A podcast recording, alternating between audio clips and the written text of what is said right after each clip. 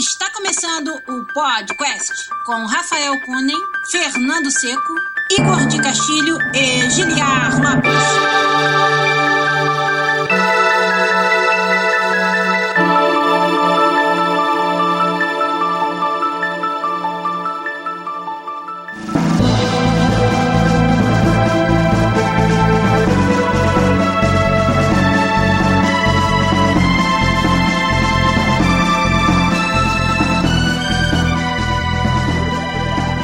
Podcast na área, galera! Estamos de volta mais uma vez com vocês nesse, que é o único podcast onde você conversa em português com profissionais da indústria internacional de videogames. Eu sou Giliar Lopes, produtor dos games da série FIFA aqui na EA Sports em Vancouver. E aqui em cima tá ele também, meu amigo, game designer lá na EA, no time FIFA, Rafael Kunen. Tudo bem, Rafa? Beleza. Dá pra ver a diferença de clima entre Vancouver e Montreal pelo, pelo vestimento da galera. né? Tá só um Jedi, né? How ironic. O Seco tá Ah. igualzinho o Imperador mesmo. Mas não sei, agora quando ele fez assim, eu não sei se é o Imperador ou se é aqueles caras leitor de bola de cristal. e como vocês viram aí, já tá aqui em cima de mim também, Fernando Seco, meu amigo programador lá na EA Motive em Montreal. Tudo bem, Fernando? Tudo bom? I'm not your father. Ainda bem, né, Seco? Pô, imagina.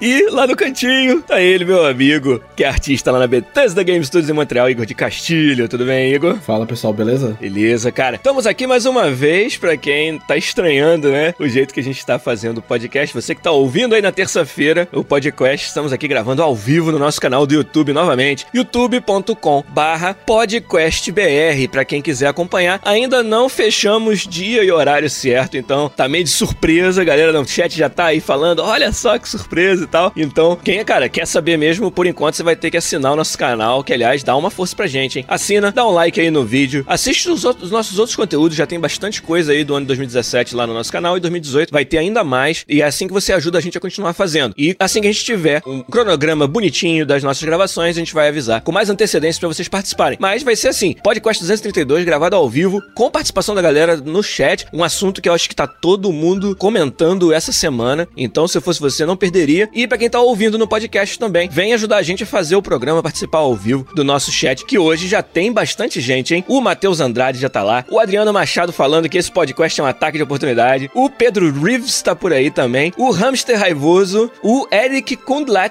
e vários outros, Rafael Kunen, Fernando Seco, Igor de Castilho também estão lá, o Renan Tavares, o Fernando Sávio, Cosmo Silva também tá lá. Então, um abraço pra todos vocês e vambora começar o podcast 232. Vamos lá.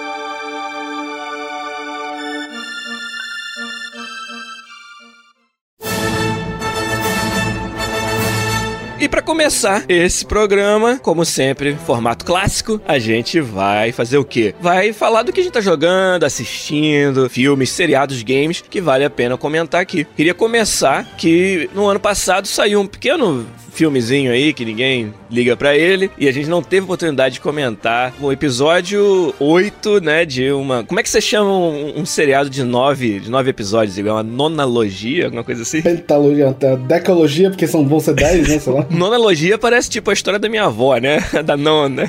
Nona logia. Logia da nona. Então, no oitavo episódio da saga Star Wars, Os Últimos Jedi, né? Esse nome? Acho que é. É The Last Jedi, rapaz. Esse tal de Jedi aí. É o último plural ou singular? Exato. O título em inglês deixa na dúvida. E o em português, quando saiu, já saiu como Os Últimos Jedi. Já meio que deu um spoilerzinho aí do Mas eu acho assunto. que não foi spoiler. Eu, eu achava, antes de ver o filme, eu achava, mas não é, porque no filme eles deixam claro que.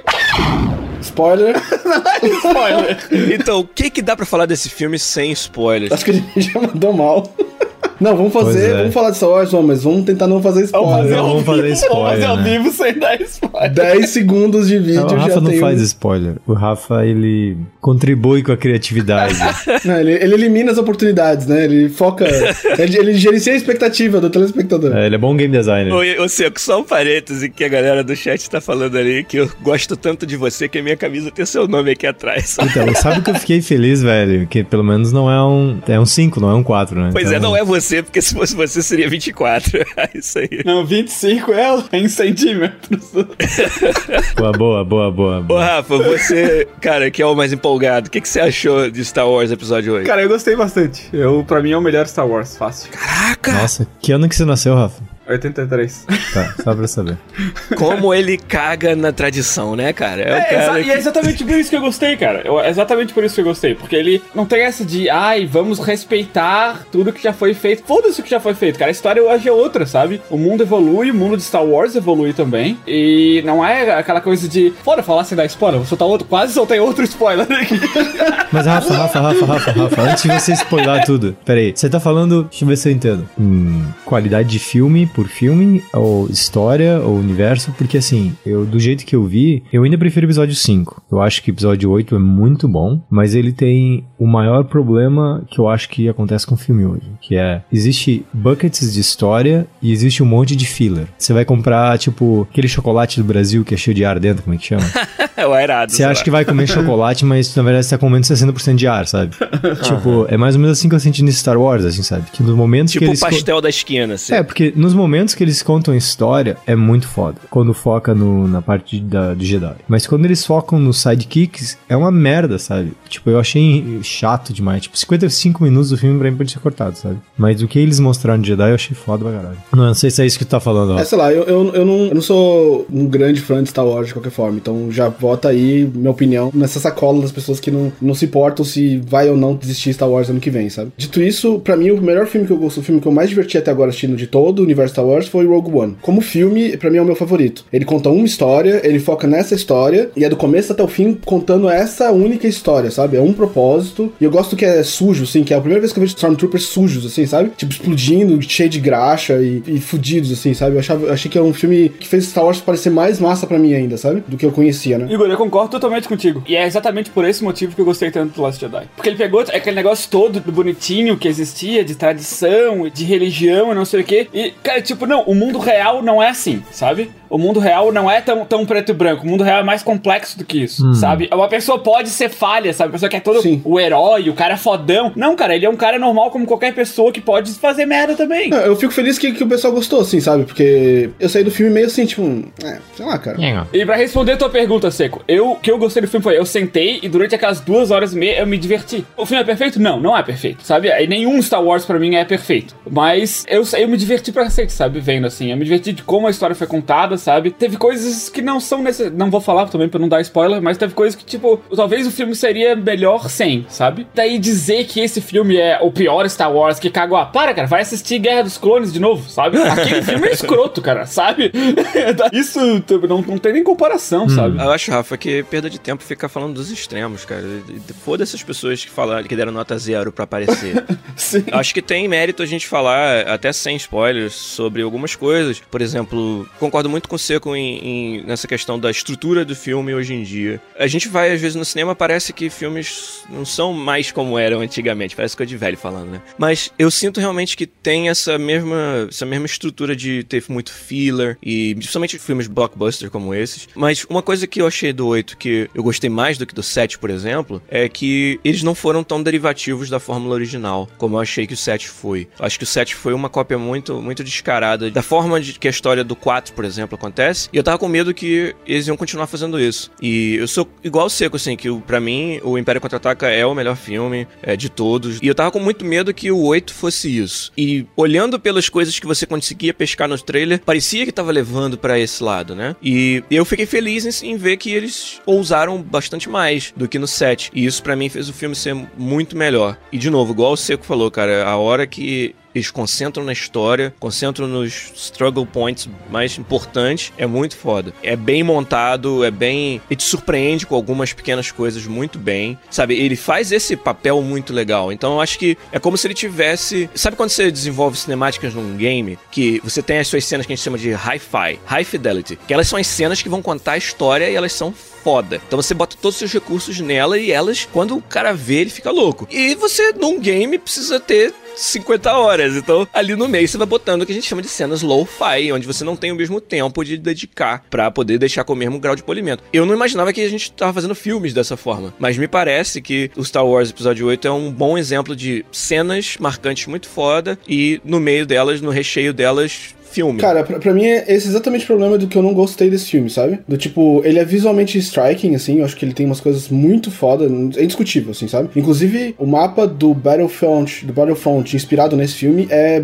brilhante, assim, sabe? É muito massa a forma como eles conseguem, conseguiram trazer isso pro jogo. O meu problema é que, cara, tem umas cenas, assim, que são, você fala, putz, que cena massa. Mas parece que foi meio que tudo amarrado só pra contar aquela cena, sabe? E aquela cena entrou meio que atravessada, assim, sabe? Então, uma coisa que eu, que eu vejo que todo Star Wars, assim, é, Star Wars tem um countdown, sabe? Tem uma bomba relógio que vai ter que, sim, que ser desativada. Então, eles introduzem esse elemento no começo, e aí os heróis vão passar a aventura inteira tentando achar uma forma de desativar essa bomba, passando por fillers. Sempre tem uma hora que é onde eles vão num bar, e aí tem umas pessoas tocando uma música, e você aprende um pouco mais sobre o universo, tem a cidade nas nuvens, sabe? Sempre tem alguma coisa que acontece que ajuda a contar enquanto essa bomba relógio tá rolando atrás. Que é que eu boto a pressão no filme, assim, que dá um ritmo pro filme. O que eu acho até legal. O problema é que nesse filme eu não gostei nem da bomba relógio, sabe? Nem, não gostei nem da, da forma como eles introduziram esse elemento, sabe? E toda o, o spin-offs e as coisas que acontecem atrás, elas não têm propósito, sabe? As coisas são irrelevantes, assim. E os personagens que foram introduzidos no filme anterior, eles não têm o peso nesse filme, sabe? Eles não são relevantes nesse filme. Então, a impressão que eu tenho é que as pessoas odiaram o set, e aí a produção falou: ok, vamos fazer exatamente o oposto e vamos cortar todas as pontas que foram geradas no set, sabe? Então foi quase que do tipo, não, cara, ó, a gente, a gente entendeu que vocês gostaram do set, a gente vai fazer um filme diferente, sabe? Então várias pontas que existiam no set foram cortadas, assim, ou foram interrompidas ou foram introduzidos elementos para negar o que aconteceu no set, assim, sabe? De certa forma. É, mas eu, eu entendo o que você tá dizendo porque tem umas situações que são muito forçadas e depois de muito tempo de filme, a conclusão é nula, assim, sabe? Elas não adicionam nada pro filme e o resultado delas é, é nulo pro filme como se aquilo nada nunca tivesse existido, assim, sabe? Eu entendo o que você tá falando, eu concordo, assim, sabe? Aí como filme eu acho problemático, sabe? Eu entendo, eu, eu, eu, me diverti com algumas cenas, assim, sabe? Na alguma parte do filme eu tava assistindo qualquer coisa, assim, sabe? Aí tinha umas partes falei, olha, que legal esse filme. Eu falei, nossa, quem que é esse personagem, sabe?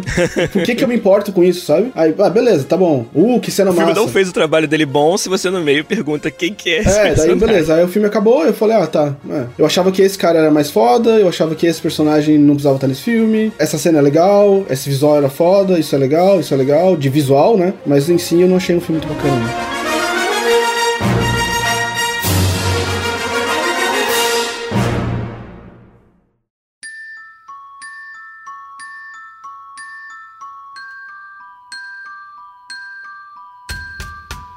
Eu vi um negócio interessante. Vocês assistem Black Mirror? Sim. Vocês viram o episódio do, do, do Starfleet? Ah, tá, isso foi Tava legal. vendo ontem, assim, eu achei bem interessante que o cara meio que fez um EVE Online, assim, né? Com Hum. imersão. Mas é interessante que ele sofre mais ou menos o mesmo problema de Star Wars, assim, que por alguma razão estranha as pessoas que estão trapped naquele mundo sabem detalhes do que acontece no, no mundo real de uma forma muito precisa, assim, sabe? E que eles não teriam como saber. Eu achei muito, muito curioso isso, porque a informação para justificar a conclusão do negócio começa a pipocar de forma que não, não existe razão para ela existir, sabe? Eles não têm acesso àquelas informações, não, não tem como eles ter acesso àquela informação, mas eles têm detalhes, eles sabem exatamente. Eu achei aquilo muito sinistro, É, cara. um argumento bem forçado, assim, né? A forma É, como que eles exato. fazem é bem É forçado. como que eles sabem do, do p na geladeira dele, né? Não, Não, não ele só isso, não só isso. É, é um scan de ah, né? Aí você pensa, até onde você consegue reproduzir uma pessoa pelo dela, sabe? Ó, oh, Igor, a alma dela tá lá também. Pô. Como que você consegue saber qual o sabor de, de sorvete que a pessoa gosta pela informação que tem do sabe? Tipo. É, foi. Mas assim. É, É, é ficção, né, cara? Isso, É, dá- isso é. dá Mas assim, ó, a- a- na verdade eu lembrei, agora eu lembrei, porque tem um outro episódio do Black Mirror onde eles fazem uma. onde eles replicam uma pessoa baseado na, na presença online que a pessoa teve, né? Então, pelo que a pessoa gostava no Instagram, Facebook, YouTube, pelo que ela postou e pelo que ela seguia, eles podem criar um clone da pessoa, sabe? Tipo, que é 60% aproximado do que a pessoa era, e aos poucos ela se treina pra ficar 100%, assim, né? Isso eu achei bem legal, sabe? Essa, essa, hum, essa abordagem. Isso, isso é bem factível. Eu meio que assumi que foi um pouco disso, sabe? Que eles emprestaram um pouco disso, assim. É, aparência física, traits e de mais um scan online rápido do, tipo, de tudo que a pessoa representa online, assim, sabe? E um computador poderia também fazer assumptions, né? Presumir coisas do tipo, ah, ele é torcedor do Manchester City. Daí ele vai pegar. Ele não precisa saber o que o Giliar sabe do Manchester City, mas ele vai pegar o que, o que se fala do Manchester City online e presumir que o Giliar sabe disso. Tá lá no Twitter dele que ele é torcedor, então ele vai fazer esse tipo de. assumir que ele sabe certas coisas, sabe? Se ele comentou de sorvete, ele vai presumir que ele gosta de, de sorvete em geral, não só daquele negócio, sabe? Ele vai tentar presumir coisas da personalidade da pessoa baseado em, em só em, um, em pedaços, sabe? Tentar fazer aquilo ser real. Como se fosse tipo, sei lá, tu falar com a Siri, sabe? Não é uma pessoa. Obviamente não é uma pessoa. Não, Mas ele, ele te engana uma- da forma que ela responde, sabe? Te engana que fala contigo como se fosse uma, sabe? E, e vai preenchendo esses gaps, assim. Mas, cara, tem um episódio dessa série, dessa temporada, que, que pra mim é a pior coisa que eu já vi, assim, sabe? Tem um episódio Nossa. chamado Crocodile, e esse episódio dói, É, dá assim, raiva, sabe? cara, dá Esse episódio raiva. dá raiva, assim, dói, assim, sabe? Então, se tu tá assistindo essa temporada, vai chegar no episódio chamado Crocodile, e aí se prepare, assim, sabe? Pode pular esse episódio, eu Então vamos, vamos, vamos falar de coisa que não dói, vai. Tem uma coisa bem massa que aconteceu nessa semana, que depois de todo o problema que teve com o negócio de loot box no ano passado, a Apple fez review de, de como os jogos são publicados, tudo que tem gacha. E agora todo mundo é obrigado a dar disclose do rate de drop, né?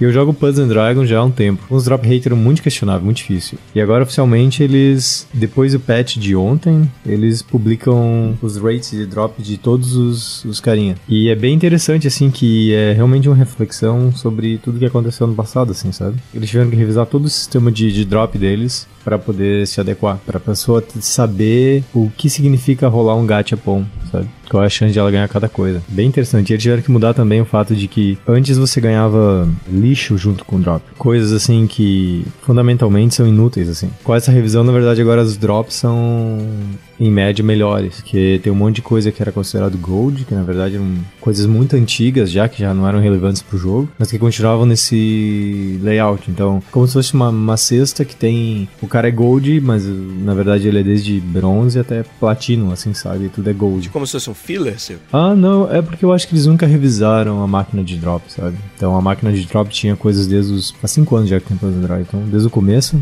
desde o primeiro meta até agora, eles nunca revisaram pra reorganizar os monstros que eram relevantes antes, mas que hoje eles não são relevantes, são considerados tipo filler mesmo. Talvez para um jogador que acabou de começar sejam úteis, mas eles não são úteis depois de, sei lá, um mês jogando, por exemplo. sabe? Foi bem, bem interessante isso. Obviamente, né, que ano passado isso foi um grande assunto, que a gente fez dois episódios inteiros sobre isso. E não vai ser a última vez que a gente fala sobre loot boxes, com certeza, é um assunto que a gente tá sempre falando. Mas o que eu acho interessante dessa notícia que você deu, Seco, é que geralmente a forma que a gente vê a indústria de games reagir a esse tipo de, vamos chamar de polêmica, né, é em se autorregular. Então, antes que, por exemplo, quando era a questão dos ratings dos jogos, né, ah, jogo que não é bom para criança, que tem violência, que tem não sei o quê, a própria indústria tomou a frente, né, antes que viesse um governo que não entende nada do que são games, do que a gente faz, e impusesse regras que provavelmente não iam fazer o serviço correto que elas se propunham, a própria indústria se regulou. Ela criou a ESRB, criou regras para você fazer o rating dos jogos, e hoje você tem um ambiente muito mais propício para que pais possam tomar, por exemplo,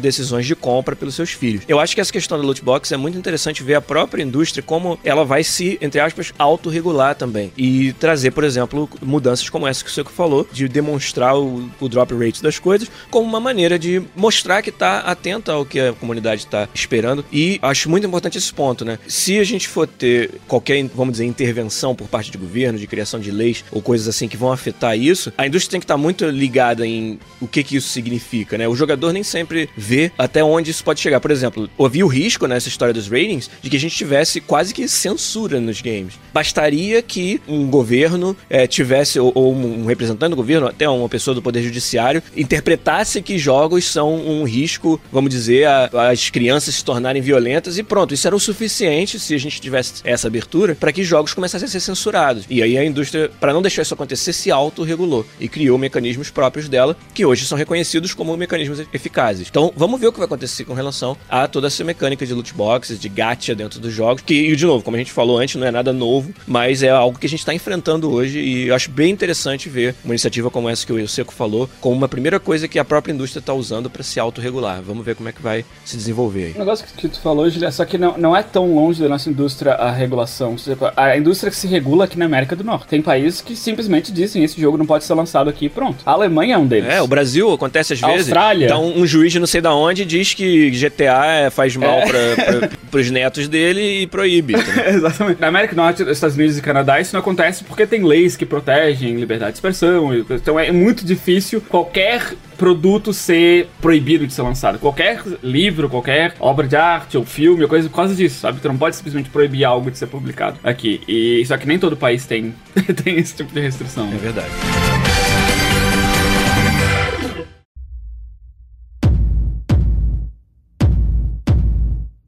Mais alguma coisa aí de highlights que vocês queiram falar? Alguém comentou no chat sobre Dark e valia a pena falar um pouquinho. Dark é essa é uma série alemã produzida pelo Netflix. A descrição que eu posso dar dela, assim, tipo, por alto, não é bacana. Mas a série é muito boa. A série é muito boa. Você não vai conseguir vendê-la bem Mas o pitch que eu vou fazer é horrível, sabe? Não vai de a série. Só, só, só, só é- terminei, terminei, terminei. Vai. Baseado no que a gente acabou de ver, se você não der spoiler, já estamos no lucro.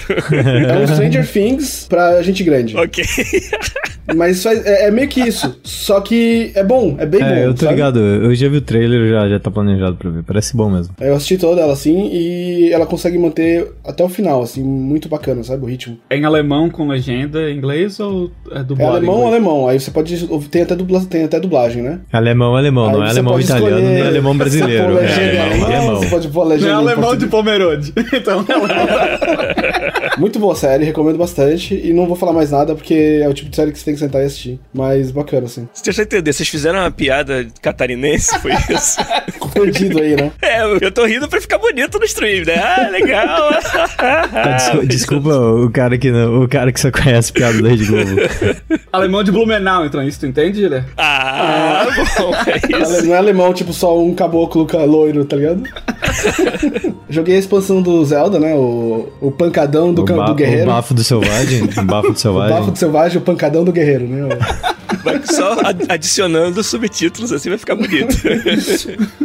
E bem bacana, assim. É mais do mesmo que já existia no jogo, mas de um jeito bem bacana, assim. Então, tá longe de ser um DLC premiável, assim. Mas se você faz um ano que você jogou Zelda e quer fazer mais um shrine, mais um pouquinho de algumas coisas, pode jogar, assim. Se não tiver nada melhor pra jogar, mas é, porra, o que, que vai ter melhor É, pois é, não, é difícil errar uma DLC dessa, porque você adiciona só o que já tinha de bom no jogo, você não adiciona nada muito brilhante, só repete mais do mesmo, assim, mas de uma, é bacana.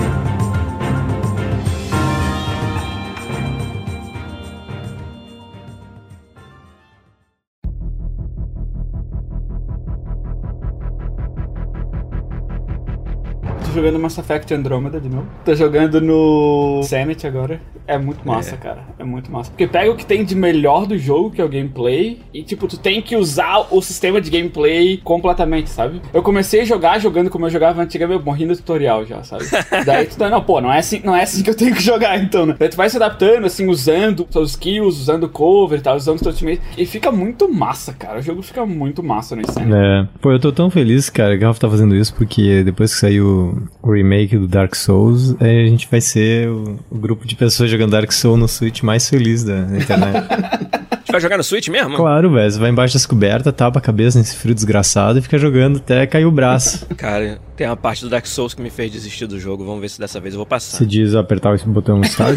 Não. Press start button, Juliá desistiu. Porra, muito ver isso aí, ó. Porra, Siri, começa o jogo.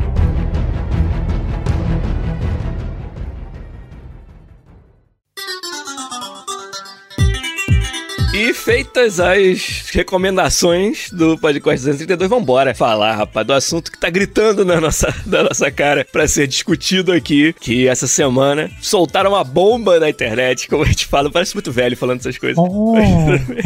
A nossa amiga lá de Kyoto, no Japão, Nintendo, me vem e lança uma notícia bombástica de novo. Novo o quê? É um novo, não é um novo game, é uma nova plataforma, é uma nova maneira de jogar games. É o Nintendo Labo, que foi anunciado com um trailer essa semana e já vai sair em abril de 2018 agora. E eu queria saber as impressões mais cruas de cada um Mas, dos ó, não podcasts. pede isso, velho. Eu sou um cara bem direto, velho. Se você pedir assim, você vai se arrepender. Mas é engraçado a, a- a estratégia da Nintendo, né? Tipo, ela fez aquela Treehouse Mini, É. que lançou, anunciou algumas coisinhas, e parece que já vai rolar outro, assim, já, tá, já tem boatos de que eles estão preparando mais um. Eu vou dar a minha impressão exclusivamente pro pessoal que tá vendo ao vivo, tá? Tá... Ah, você vai dar pa... Você vai dar pausa. Essa vai ficar pra quem assiste no YouTube. Não vou descrever o que o Rafa fez. Talvez vocês tenham ouvido, mas tudo bem. A Nintendo fazendo papelão é uma boa descrição pro episódio de hoje, hein? Não, velho. É, tem que ser o nome do episódio. fazendo papelão. Dito isso, eu gostei, eu gostei. Eu, vou- já, vou- eu já vou dizer.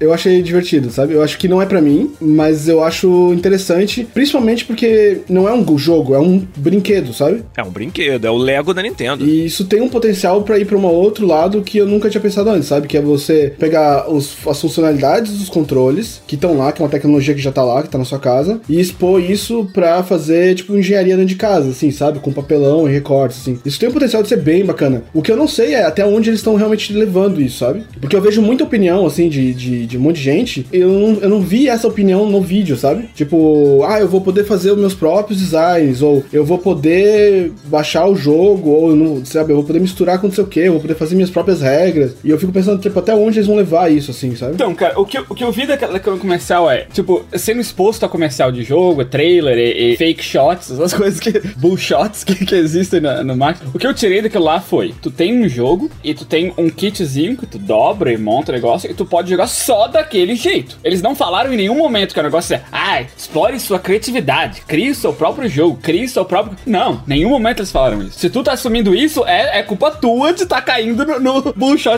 Em nenhum momento eles falam isso. Então, é que assim, ó, no vídeo mostra mais coisas do que realmente estão naquelas caixas, sabe? Aham. Então, fica a dúvida de até onde você vai, eles vão expandir isso, sabe? Pode ser só vários caixas de papelão que você compra e vem o jogo e você joga, sabe? Monta pra jogar. Mas pode ser que, se isso der certo, evoluir pra outras coisas, sabe? E aí eu fico pensando que, tipo, mesmo que só seja o brinquedo, sabe? O fato de você ir lá montar e fazer e fazer você mesmo e fazer jogar, pode ser bem bacana, sabe? Pode ser bem bacana, assim, sabe? Provavelmente não pra jogo, mas de novo, como brinquedo, assim, sabe? Sentar no chão, começa a, mostrar, ver o manual. A experiência é meio Lego, assim. É uma coisa que a gente não tem em videogame, sabe? É, tipo, é é, uma coisa hum. completamente diferente, sabe? É difícil até de comparar com qualquer outra coisa que existe em videogame, porque é um brinquedo, sabe? A experiência de você abrir uma caixa de Lego e montar ela. Isso é divertido como jogo? O o design é, é interessante? Eu não sei, cara. Tipo, é, é uma outra mentalidade, assim, sabe? É, o, o jeito que eu vi o negócio é assim: primeiro é um vídeo de um conceito que a Nintendo vai apresentar. Eles não falaram de. Por exemplo, você compra o jogo, vem o papelão junto, que comprar o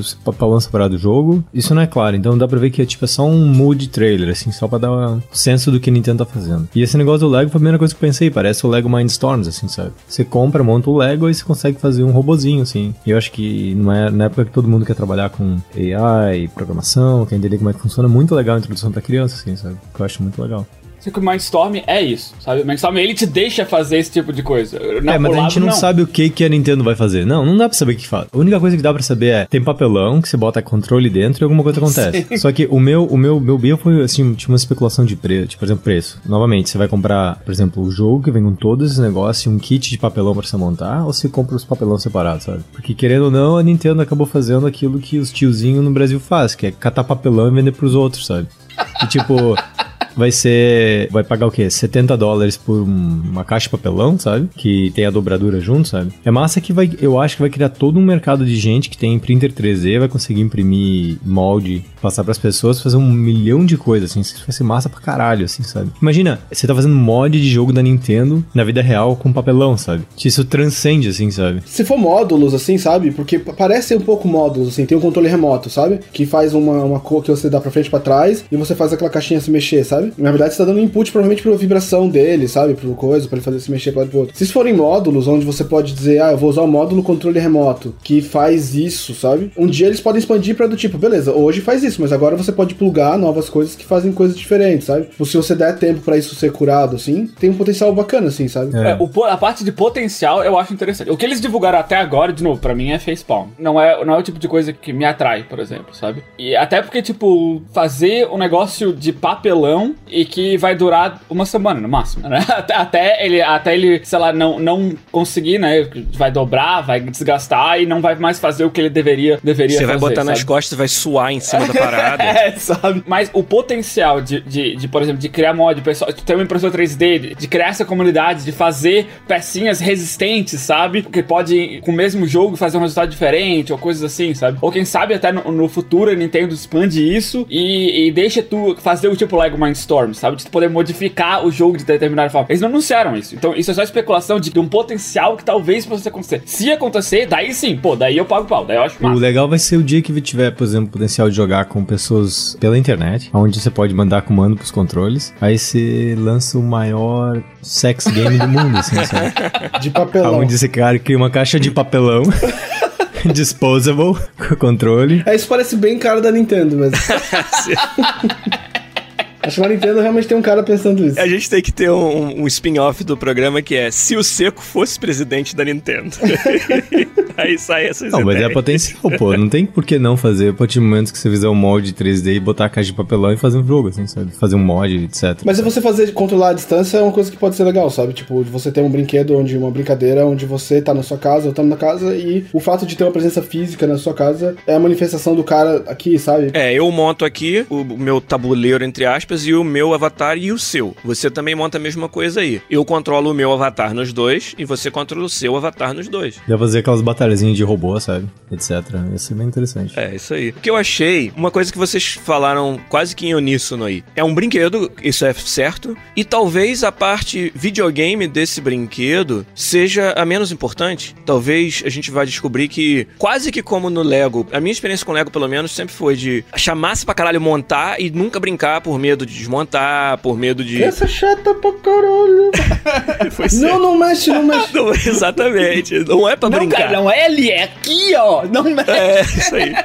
E a outra coisa, que é todas as minhas tentativas de montar um Lego diferente do que ele foi supostamente feito pra ser montado foram merda. Tipo, nunca sai nada legal. Então, acho que são duas coisas que traduzem bem pro Labo. Você vai pegar esse brinquedo, você vai achar maneiro a mecânica de montá-lo, de até de descobrir como que ele funciona por dentro, que isso é uma parte até bem legal que me surpreendeu no vídeo, foi quando eles mostram, ah, a gente vai na próprio aplicativo é mostrar pra você como que funciona por dentro. Isso é foda, muito legal. Isso tudo vai ser maneiro de fazer. Eu vejo crianças pirando nessa parada. E aí depois quando tá pronto que você vai jogar, talvez essa parte nem seja tão mais tão importante assim. E aí a Nintendo tá meio que quase que dando um branching disso, entendeu? O Labo vai ser pra esse tipo de pessoa que gosta disso. E Nintendo Switch é uma plataforma que te deixa fazer Labo e te deixa jogar os seus jogos que você tá acostumado. E o segundo ponto foi esse de a gente tá especulando que vai poder usar partes ou vai poder montar de formas diferentes do que veio na caixa, usar a criatividade pra isso que em nenhum momento eles nem anunciaram nem mostraram. Mas a minha experiência pelo menos é que essas coisas são tão feitas pra ser daquela forma que quando você tenta variar, exceto a parte de pintar e tal, dá merda, sabe? Não funciona, entendeu? E isso aí é, é porque é muito difícil você fazer um sistema de building blocks realmente genérico e contar que o usuário do outro lado vai entrar com a criatividade e vai sair um negócio legal. Vai ter um cara que vai fazer uma cara da foda e vai botar no Reddit. Mas pra cada um desse vai ter um milhão que isso vai fazer nada. Você lembra os acessórios de Wii? Que tinha raquete de tênis, tinha vara de pescar, Sim. volante de jogar Mario Kart. Imagina você dar o poder pra comunidade criar isso, sabe? Pra eles mesmos, assim. Você tem os jogos, tem Skyrim. Você pode usar o a espada e o, e o controle como os escudos de espada, sabe? No, no, no Switch. Imagina você fazer uma espada de papelão, um escudo de papelão pra encaixar os controles, sabe? E aí, meio que a Nintendo com o Labo, meio que te explicar como fazer isso, sabe? Não um escudo e uma espada propriamente dita, mas como que você acomoda o controle dentro de uma case de papelão, sabe? Onde você recorta, você guardar esse molde pra você fazer. Eu consigo imaginar eu como criança pensando isso, sabe? Pô, eu aprendi a fazer esse recorte porque era assim que funcionava nesse. Então eu vou aqui, faço um, um trace no papel, colo num papelão, recorto e monto a minha espada de papelão agora, sabe? Que eu posso jogar Skyrim, ou faço um arco, ou eu faço um jogo de Mario Kart, eu faço o controlezinho que eu tinha no, no, no coisa com isso, sabe? E até os sistemas de mod, né? Ele, tem, ele mostra que tem uns sistemas que você pode. É, é tão confuso o vídeo, porque É. eu nem sei como que eles conseguem expandir tão longe o- os controles pra isso, sabe? Mas ele mostra o robô lá, que você vê que as- os negócios subindo e descendo, e isso controla alguma coisa, assim, sabe? tipo, isso de, de alguma forma traduz em movimento pro jogo, assim, sabe? Então, Aham. uma vez que você fizer a engenharia, a desconstrução da engenharia disso, sim, cara, eu consigo imaginar as crianças lou- loucaças fazendo coisas completamente malucas, assim, sabe? Sobre esse negócio que você tava falando, Igor, eu entendi porque assim, a única, a única coisa que o controle realmente faz é rumble. Ele tem uns micro rumbles que, e vários E o motorzinhos. Acelerômetro, né? É, mas aquele negócio do controle me parecia que ele tá fazendo o seguinte, ele tá dando quanto rumble tu vai dar pra cada um dos controles fazer tipo o bonequinho mexer pra frente e pra trás, assim, É, sabe? isso sim. Mas, por exemplo, tem a pedaleira, sabe? Que é uma pedal, você faz uma pedaleira de bateria, assim, sabe? Ah, Então, talvez aquilo triga um dos, dos apertões. exato. Tem, ou pode ser que é só a distância, Tem sabe? um deles tem um infrared camera que, que faz a distância, que mede a distância. Então, talvez ele te mostre como rigar pra você usar isso pra dar um input, sabe? Tipo de disso. Ou se for um botão, você pode usar pra acelerar o Mario Kart, então você pode usar talvez um, fazer um pedal pra acelerar o Mario Kart, sabe? Não necessariamente usando o labo diretamente com o labo, mas pegar o que você aprendeu com o labo e reinventar, sabe? Eu lembro lá em casa de brincar de usar o tapete de dança pra jogar Tony Hawk, assim, sabe? A gente fazia isso em casa.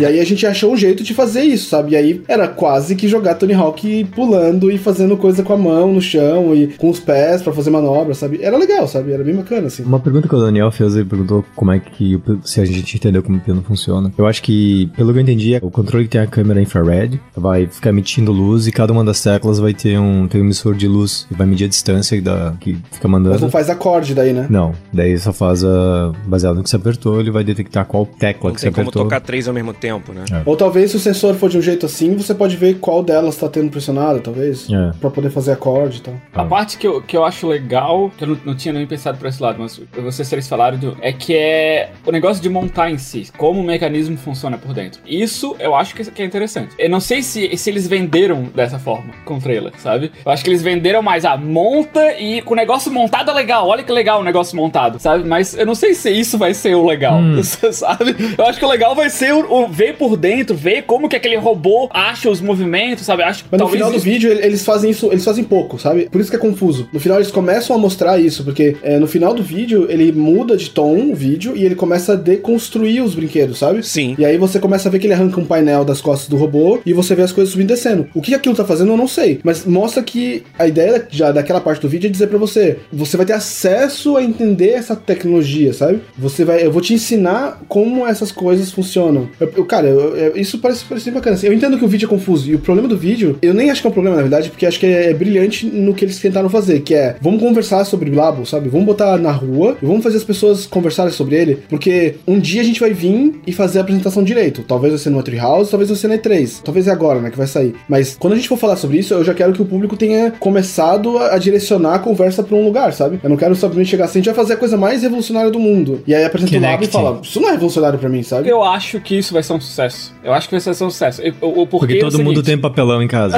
Todo mundo adora Porque o papelão. negócio é o seguinte, todo mundo sente orgulho de fazer algo, sabe? Tipo, um Lego, sabe? Tu vê a caixa, trouxe aquelas pecinhas, e quando tu monta o Lego, tu vê aquele negócio pronto. Pô, que foda que eu sou, montei esse negócio todo. Tem aquele sentimento, sabe? Mas quem fez, na verdade, não foi tu. Foi o designer da Lego que te ensinou como montar. A IKEA é a mesma coisa, sabe? A noção de tu tá montando o móvel te faz, por mais que tu sabe conscientemente que não foi tu que fez o móvel, o fato de tu pegar as peças e botar e tu vê, pô, eu montei isso, eu sou foda. Tira uma foto e bota no Instagram, sabe?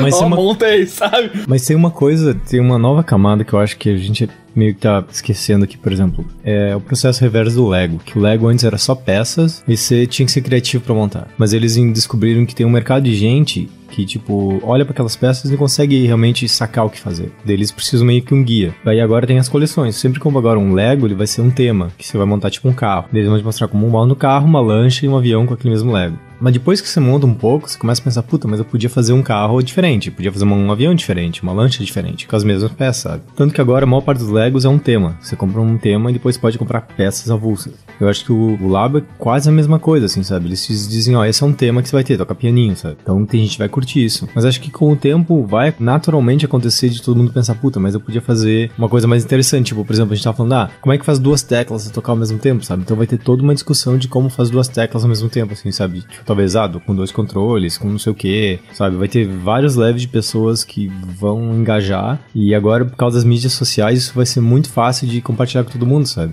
Ah, fazendo isso, vocês têm fazer esse papelão foda aqui. E eu acho que vai gerar vai gerar muita muita comunidade, sabe? Eu acho que tem um potencial bem interessante, assim. Existe uma frente de, de coisas para brinquedo para criança que quer ensinar programação e coisas para criança, assim, sabe? Tem uma das coisas que eu vi que eu achei muito massa, assim, que eu vi ano passado, foi é um kit que você monta o teu computador, do tipo, vem, vem, vem, vem as plaquinhas e os chips todos separados, assim, sabe? E isso é pra crianças de 5 a 9 anos, assim, sabe? Vem, tipo, memória, os plugs, tudo solto e a case, e aí vem o manual e se ensina a plugar tudo, e aí você boota, é um computadorzinho de Raspberry, tipo, modificado, com, com um tecladinho e um mouse, e aí você pluga no monitor, e aí você tem que, tipo, fazer um tutorial, que o tutorial é tipo um código que você meio que tá botando o sistema operacional por texto, assim, sabe? Então o jogo é, um, é tipo um coelho, o coelho tem que estar escondido, aí você tem que dar um código pra perseguir o coelho, sabe? E aí vai, ele vai ensinando isso de um jeito, o cara, criança com 5, 6 anos tá programando, assim, sabe? É, porra, é muito animal, assim, sabe? É muito animal. E a forma como isso foi construído é muito interessante, sabe? Então, esses conceitos de, de trazer algo. Building blocks. É, sabe? Isso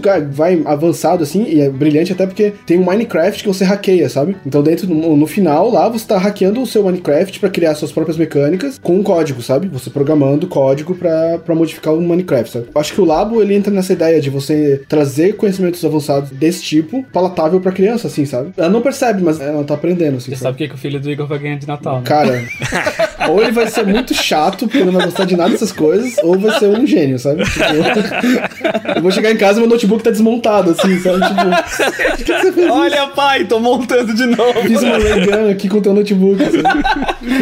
Esse negócio que você falou do, uh, do Minecraft, eu lembro uma discussão que eu tive, uh, a gente tava falando sobre a proposta da Microsoft agora que você... Que eu acho que eles querem que você pague por mês, uma coisa assim do, do Minecraft, não lembro exatamente o que, que é. Mas daí a gente tava discutindo, ah não, é, desculpa, ele é fechado agora e tem algumas coisas boas pro Windows 10, mas é um ambiente fechado por causa do Windows 10 tem que ser tudo fechado. E a discussão era, Minecraft só é o que é porque era aberto e todo mundo fazia mod, sabe? E as pessoas jogam Minecraft pra fazer mod e fazer coisa absurda, assim, sabe? Eles não, não querem uma coisa fechada que você não tem liberdade. E é legal que esse, que o Labo já começa desse jeito, assim, sabe? Não tem limite, sabe? É uma coisa que vibra, às vezes um programa que alguém vai ter que programar, numa dessa própria pessoa vai, vai programar, mas onde você vai plugar ele é up to you, sabe?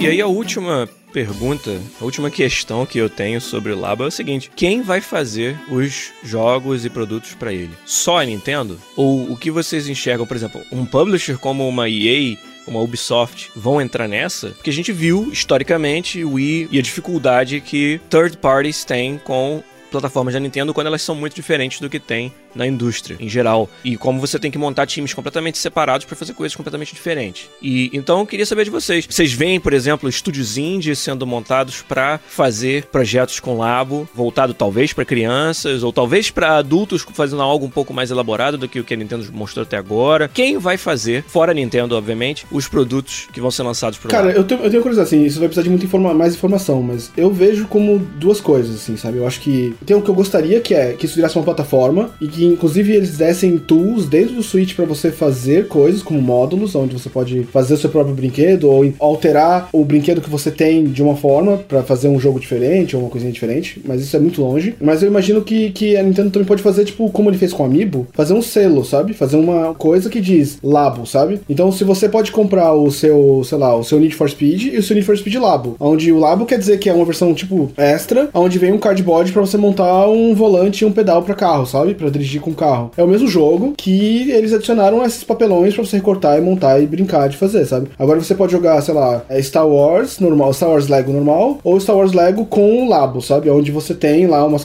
coisinhas que você monta para criar coisas no mundo real do jogo, sabe? Eu acho que pode ser, pode ser uma. uma Eu acho que assim a indústria indie, principalmente, vai, acho que vai focar mais, bem mais no software, sabe? Já existe esse, esse hardware, né, de papelão, que é, tu pode montar um robô, sabe? Que vai fazer, vão ter jogos diferentes que tu pode usar esse mesmo gear do robô, sabe? Ou talvez até uma instrução de, ah, em vez de tu montar desse jeito, monta desse outro jeito aqui para jogar o nosso jogo. Não sei se suporta isso, né? Mas isso pode ser um negócio, sabe? De, tipo VR, assim, sabe? Nem todo mundo que faz um jogo para VR lança um VR gear novo, sabe? Lançou a, aquela arminha, mas já tem uns 3, 4 jogos que usam a mesma arminha, sabe? Alguns veio arma com o jogo, outros não. Outros só usa arma se tu tiver. Talvez seja, seja parecido também, sabe? Para esses componentes, vem de jogo separado, que tu pode jogar normalmente só com Switch, mas fala compatível com a vara de pescar, compatível com o robô, compatível com o piano, sabe? Coisas assim. Eu acho que a indústria indie só vai adotar se primeiro tiver um, um mercado, que o risco sempre é muito alto. E se é fácil, for fácil de fazer, sabe? Eu acho que as grandes publishers no meio que não vão se meter, mas o que é possível é que a Nintendo talvez tenha já um software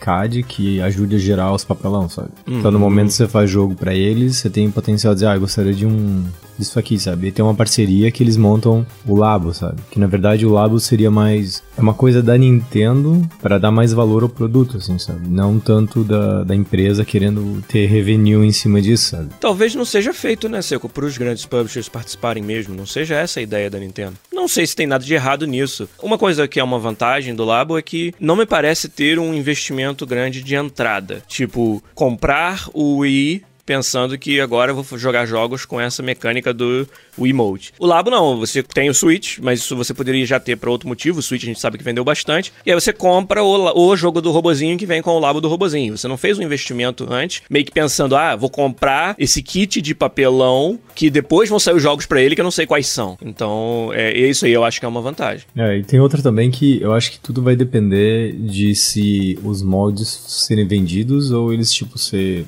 de graça, vem com o jogo, e como é que é, vai ser isso, sabe? Pra mim essa é a pior parte, porque você vai pagar um full price por um jogo e half price por um, uma caixa de papelão, sabe? Entendi. Tipo, esse é um problema, assim, sabe? Pode ser que, ah, não é só uma caixa de papelão, é toda moldada, mas tipo, tá, é uma caixa de papelão ainda, sabe? Se derrubar a água, acabou o seu brinquedo, assim, sabe? Vai ser interessante ver qual vai ser a estratégia, assim, mas é legal que tá no Wild, assim. Outra coisa que eu pensei é que o Amiibo, ele funciona, tipo, ele só precisa de um chipzinho, assim, né? Ele é bem, ele é bem simples, assim, o que, o que ativa a conexão dele com o jogo, né? E eles já até lançaram caixas de cereal, que a caixa de cereal é um Amiibo, sabe? Onde você pluga e oh. habilita um item no jogo. Impede de... Smash Bros. Kellogg's. É, não, mas tem, tipo, tem uma caixa de papelão da, do cereal do, do Mario que é um amiibo, sabe? Tem ca cartas que são amigos também, sabe? Cartas de papel que você compra no deck e as cartas são amigos. Nada impediria de eles também integrarem um amiibo com isso, sabe? De você ter o seu amiibo de papelão que você comprou oficial lá e ele tem um suporte para ativar algo dentro do jogo, sabe? Que você, uma vez montado, você pode ativar para conversar mais, sabe? Para ativar, pro, dizer pro jogo que você tá ou com um amiibo ligado, sabe?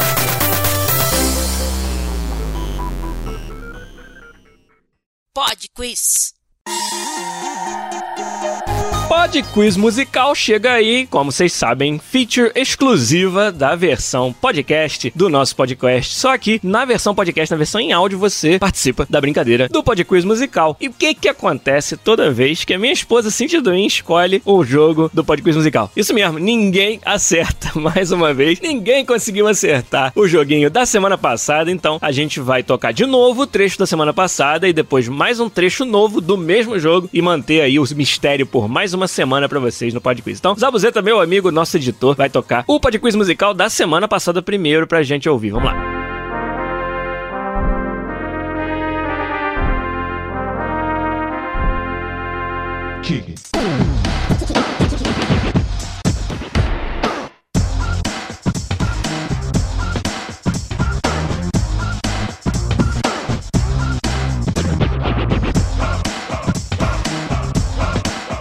Agora, como prometido, mais um trechinho desse mesmo jogo que eu falei lá, que a Cintia e eu jogávamos ainda quando a gente namorava, rapaz. Isso aí já é uma dica para vocês e vou dizer mais. Apesar disso, essa primeira versão do jogo não era multiplayer. A gente jogava junto, porém, resolvendo os puzzles juntos, mas era um jogo single player. Então, com mais essa dica, se você não conseguir adivinhar aí, não tem esperança para você. Mas toca aí, por favor, Zabuzeta, o novo trecho da música do mesmo jogo do Podcast Musical.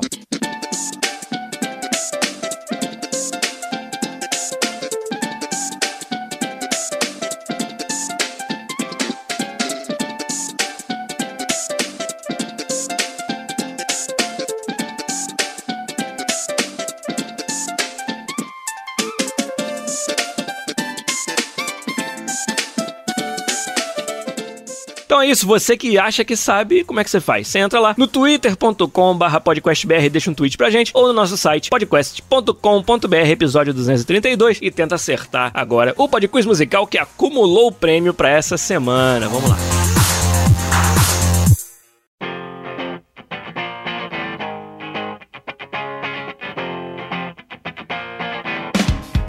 Então é isso, gente. A gente terminou aqui um episódio muito maneiro do podcast número 232, falando principalmente sobre o anúncio bombástico do Labo da Nintendo. Mas é claro que é apenas um trailer muito sugestivo, mas não tão informativo. A gente não sabe muita coisa ainda né, sobre os detalhes de como vai funcionar, tanto o modelo de negócio, quanto de desenvolvimento, quanto possibilidades para o futuro. Talvez nem a Nintendo saiba. Talvez seja como o Igor falou, uma estratégia inteligente de começar essa discussão, fazer o podcast, por exemplo, falar sobre isso e todo mundo falar sobre isso, e depois vir com um anúncio mais detalhado do que, que ele é. E por causa disso mesmo, a gente quer saber, aproveitar que a gente tá nesse meio período entre não saber exatamente o que ele significa e trazer a opinião de vocês. Comentem aí, a galera do chat participou bastante, falou bastante sobre o que eles acham. Deixem seus comentários também no vídeo que vai ficar gravado aqui no youtube.com.br podcastbr e, claro, no nosso site podcast.com.br e também no nosso Twitter podcastbr. Ajuda a gente a fazer essa discussão ainda melhor e diga o que vocês acham do Labo, se vocês se interessaram, se é para você, se é pro seu filho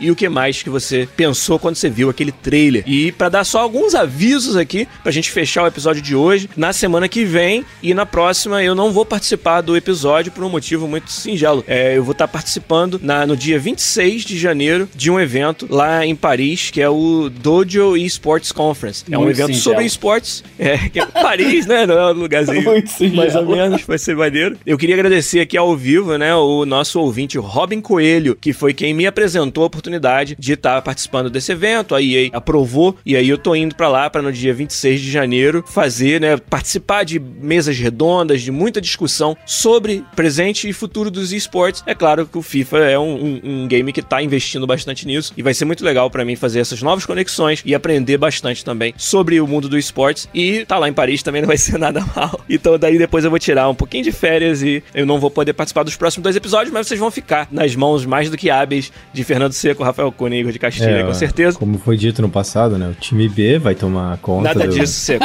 Não, assim, time Triple A do podcast, rapaz, que isso. Só pra dar esse aviso pra vocês, deixar agradecido aí ao Robin Coelho e deem seus likes, assinem aí o nosso canal e ajudem a gente a continuar fazendo gravação do podcast ao vivo e mais conteúdo para vocês no YouTube. Mas por hoje, a gente fecha por aqui. Igor de Castilho, obrigado, meu querido. Contagem regressiva aí pra mudar a sua vida completamente. Como é que tá? Tá quase, tá quase.